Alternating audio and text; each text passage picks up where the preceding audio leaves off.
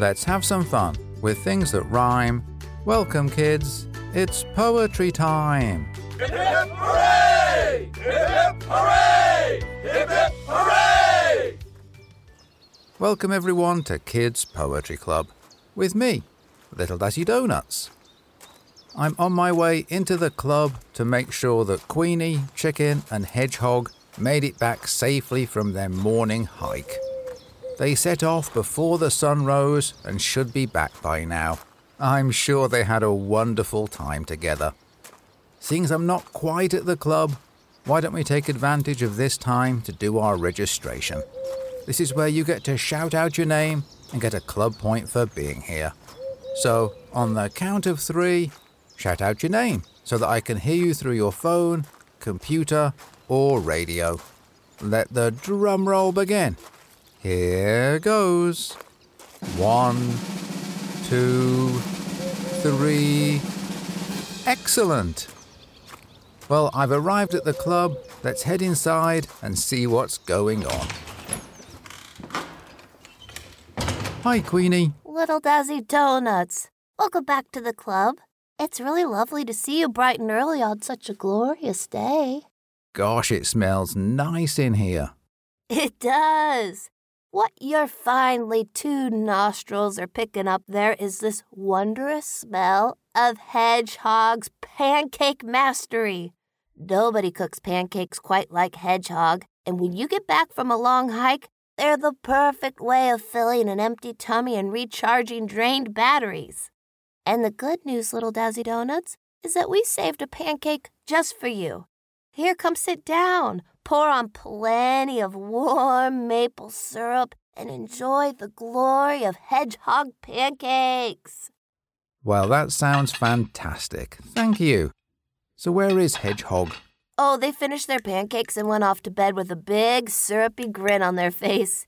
Even though our day is just starting, Hedgehog's is just finishing, and it's time to sleep again, ready to go hunting for slugs around the gardens tonight.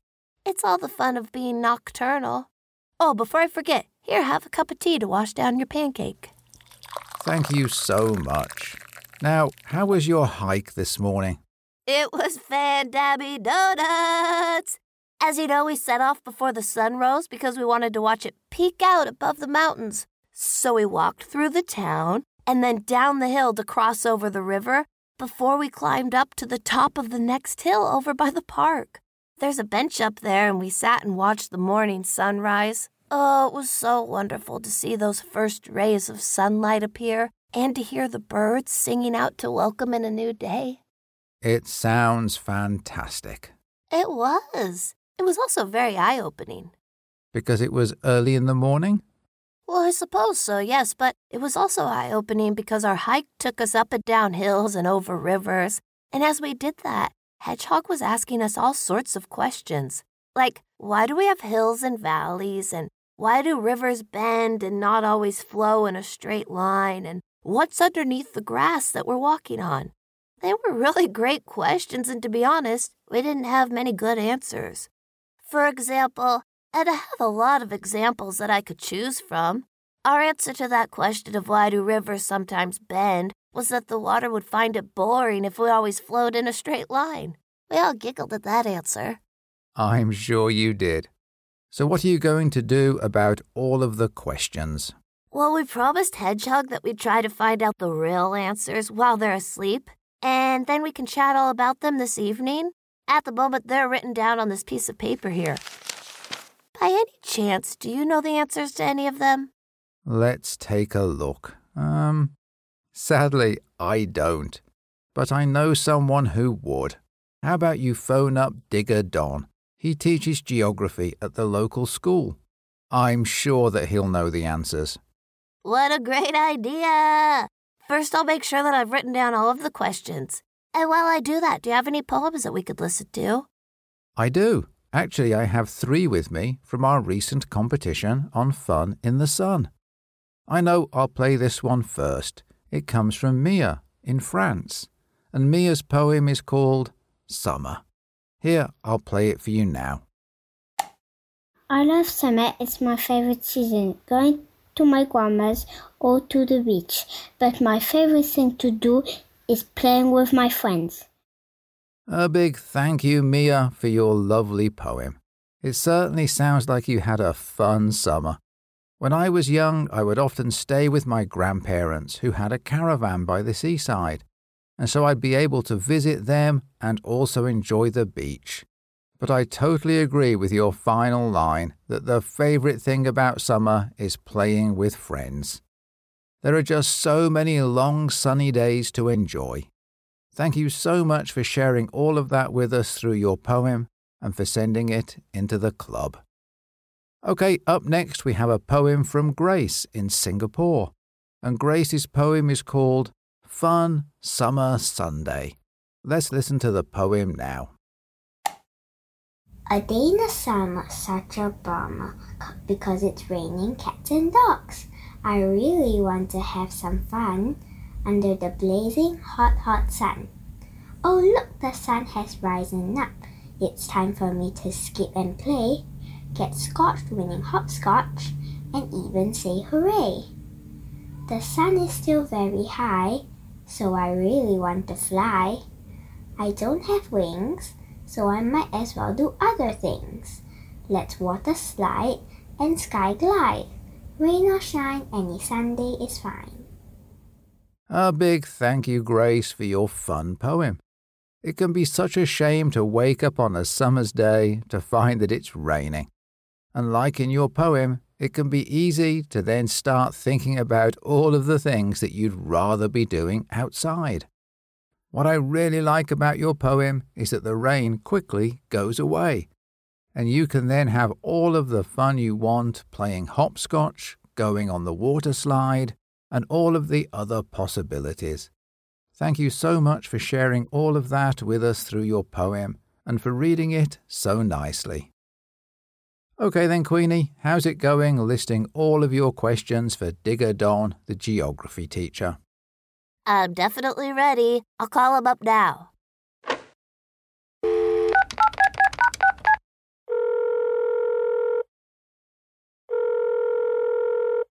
Hi, this is Digger Don. Hi, Digger Don. It's Queenie down at Kids Poetry Club. Oh, hi, Queenie. How can I help you today? Well, my friend Hedgehog has a lot of geography questions that I don't know the answers to. And I was wondering if you might have a few answers that I could pass on to them. Ah, geography questions. Great. Well, I'll do my best. What questions does Hedgehog have then? Well, the first one was about what's underneath the soil and grass that we see on our hikes. I mean, we know that there's grass on the top, and then there's soil and stones under that. But is it soil and stones all the way down? Ah, interesting one. No, not soil and stones all the way down at all. If you dig down, you'll eventually come to rock. In some places, you don't have to dig at all, though, but rocks in other places may be deep down beneath the surface. I mean, if you look in some mountainous areas, you might notice that the valleys could have steep sides, but they've got flat bottoms. Those flat bottoms really aren't the bottom of the valley because the mountainside continues down deep and the flat bottoms cover up a lot of soil and stone. But the rock is still there perhaps, though, many hundreds of meters below. Whoa, that's very interesting. But if that's what's down under the grass, why is it everywhere flat? When we go on our hikes, we're always going up hills and down hills. Why does the landscape look the way it does? And why are there hills and valleys? Well, that's because not all the rocks are the same. Rocks, as you might have noticed, can be all sorts of colors and have all sorts of different characteristics. For instance, some of them break in different ways, and they're made up of different materials. Some types of rock are harder than others, and soft rocks can easily be worn away. Perhaps it's by a river flowing across it. Now, that will gradually change the shape of the landscape, and if the river goes on flowing for long enough, it could gradually gouge out a valley now, in other places where there's snow and ice for a lot of the year, the ice gathers in glaciers. And these glaciers slide. But when they do that, they rub away at the ground that they move over. And over long periods of time, thousands of years really, the glacier can gouge out the deep valley. That is fascinating, Digger Don. Now, has it always looked that way? And if not, why does the landscape change? The landscape, in fact, is always changing. Hmm, admittedly, it's usually so slowly that we don't notice it. But some things change the landscape a little faster. For instance, there are places where the sea washes against the bottom of cliffs. And if the cliffs are made out of soft rock, it can cause the cliffs to collapse and fall into the sea. And in deserts, the wind blows sand around, and that forms sand dunes. But the dunes never stay the same shape. Sometimes, very rarely, there are sudden changes in the landscape when a volcano erupts, for instance. Now, Queenie, when I was a boy, yes, don't laugh, there was a day when Digger Don was a boy, a volcano erupted under the sea. It was very near Iceland. And after a few weeks of this eruption, Iceland found itself with a new island. How amazing to think that the landscape could change slowly. So, right now, I'm sitting in Kids Poetry Club, and in thousands of years' time, where I'm sitting could be somewhere else entirely. Gosh, that must mean that the rocks beneath me have been around for a long, long, long time. Is there any way of knowing just how long? The one that probably is the most interesting is a method known as radiometric dating. And those methods, those radiometric dating techniques work because some of the elements in a rock gradually decay. Now, that means that they change from one element into another. One example is uranium. Uranium, over a long period of time, decays to turn into lead. Scientists can measure the amount of uranium there is in a rock and how much lead there is in a rock. If there is much more uranium than lead, then they know that the rock is younger than one that's got mostly lead and very little uranium. Scientists also know how quickly a piece of uranium takes to decay into lead, so they can use that knowledge, along with how much lead and uranium it has, to calculate the age of the rock. Okay, well, I just have one more question left. When we were on our hike this morning, we noticed that the river through town doesn't exactly flow in a straight line. It bends and curves, and in one place almost doubles back on itself. Why do rivers flow where they flow, and why don't they flow in a straight line? Rivers are just trying to do one thing that is, to flow downhill. If there's something in the way, for the time being, they'll just go round it. So the river changes where it flows. Once a river starts to flow in a curve, over time, it might change to flow in even more of a curve and make a tighter bend still. They'll turn left and right and back on themselves and see the sorts of patterns that Hedgehog was on about. Wow, this has been really helpful, Digger Don. Thank you so much. I've learned loads, and Hedgehog is going to be so happy that I now have all the answers to their questions. Oh, that's great, Queenie. Call anytime you or Hedgehog have any questions. Oh, I really will do. Thank you so much. Bye for now. Bye, bye, take care. Okay then, Queenie, how did it go with Digger Don? It went so well. He gave me great answers to all of Hedgehog's questions, and so now I just need to write these down so I don't forget them. Excellent. Well, while you do that, how about I play another poem from our recent Fun in the Sun competition? I have one here that was written by Disha in the United Kingdom, and Disha's poem is called A Summer of Fun in the Sun. Let's listen to the poem now. Today I'm making the most of the sun by going for a peaceful sunny run. When I'm playing in the paddling pool, my dad fixes a car with his handy tool. Then I harvest a juicy grown pear as butterflies flutter around me here and there.